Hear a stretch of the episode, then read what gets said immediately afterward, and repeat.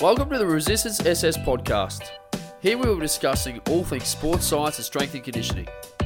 My name is Daniel Robson-Petch and I work with athletes, injuries and everyday people. Join me and let's change the game. Hi everyone and welcome to the fourth installment of my podcast series. Today we're going to tackling the saying, it's just old age. I would hear this weekly. I'm stiff because I'm just getting old, or my shoulder is tight due to old age. I understand if you've played football for 20 years, you've had 2 to 3 operations, which has made your joints a bit stiffer than what you had in your heyday. But I'm here to give a great understanding to people that old age means nothing if you want to get yourself in shape, feel good, and be moving around pain-free. I have 2 examples of people who won't let getting older stop them, and then I'll dive into how we go about it.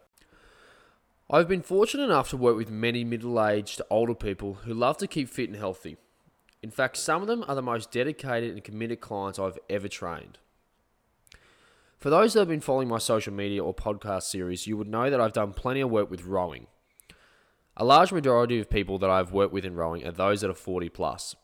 They row 2 to 3 times a week, they compete every month at local, national or interstate regattas, and they come in and train in the gym 2 times a week.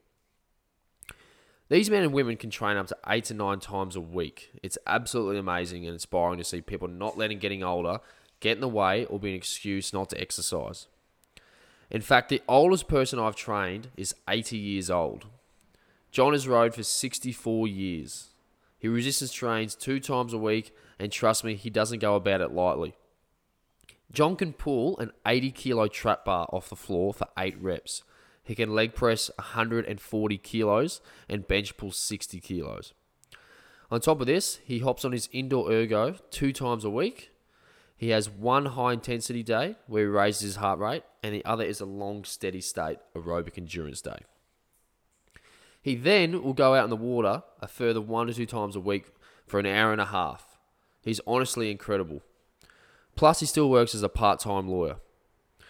If we are talking annoying niggles, then yes, John has had a few complaints with his right knee, where he had his meniscus completely removed. He's also had an irritated shoulder. However, with proper technique and consistent loading, this never stops him from going at it. He's a perfect person to use an example for why getting old shouldn't stop you from exercising. He's had his issues, but now he trains pain-free. One other amazing person I've had the privilege to train is another rower. Mary is in her mid-50s.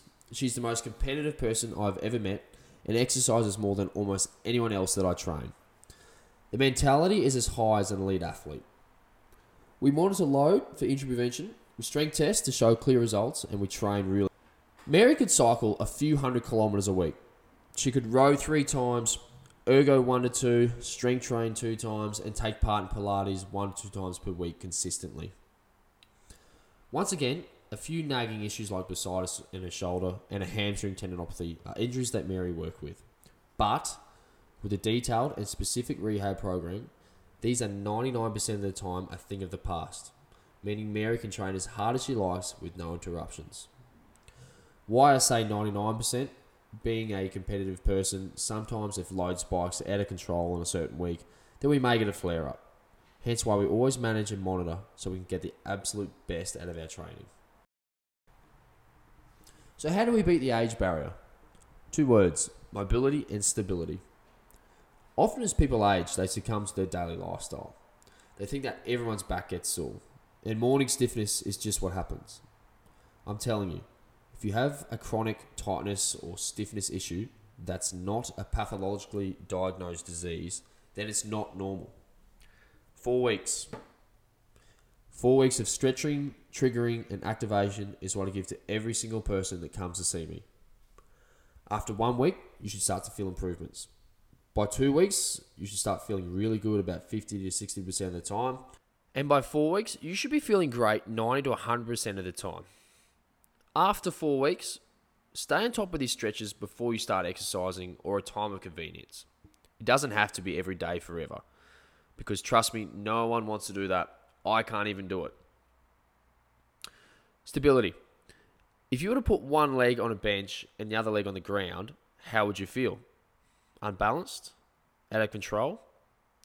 If this is you, unless there is a diagnosed disorder affecting your inner ear or another underlying medical condition, then stability is your issue.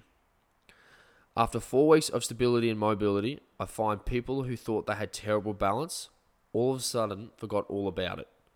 They can connect with the ground, they can activate whatever muscle they need to activate, and the wobbles are near gone.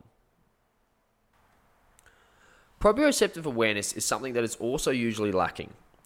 Teaching where your body should be in space helps someone find connection with their body and the base in which they're standing on. So how can you train this? Find a soft surface. It might be a few pillows or a yoga mat, for example. Stand with one foot in front of the other so that your heel is in line with your toes. Close your eyes and hold for 30 seconds. It'll be trickier than you think. Another example could be to stand on a Bowser ball with a slightly bent knee and try to keep your foot from moving. This can also be progressed to eyes closed. Watch and feel your intrinsic stabilizers react to the stimulus. Over time and after consistent loading, this new awareness that your body has learned will then translate into the gym and during everyday activities. Guys, if you or someone you know who's had an issue they believe can't be fixed because they're getting old or it's just what happens when you age, send me an email on daniel@resistancess.com. Tell me your story and let's see if there's anything we can do about it. My next podcast is really exciting and it's something that a lot of work has gone into. It's about nutrition and its importance of body composition, energy, and strength. Plus, I'm giving away a 7-day meal prep plan. Look out for the next couple of weeks and I'll see you guys then. Guys, if you enjoyed this week's episode, I'd love it if you'd go over to iTunes and SoundCloud and leave me a review and rating. Thanks so much for listening. Until next time, guys.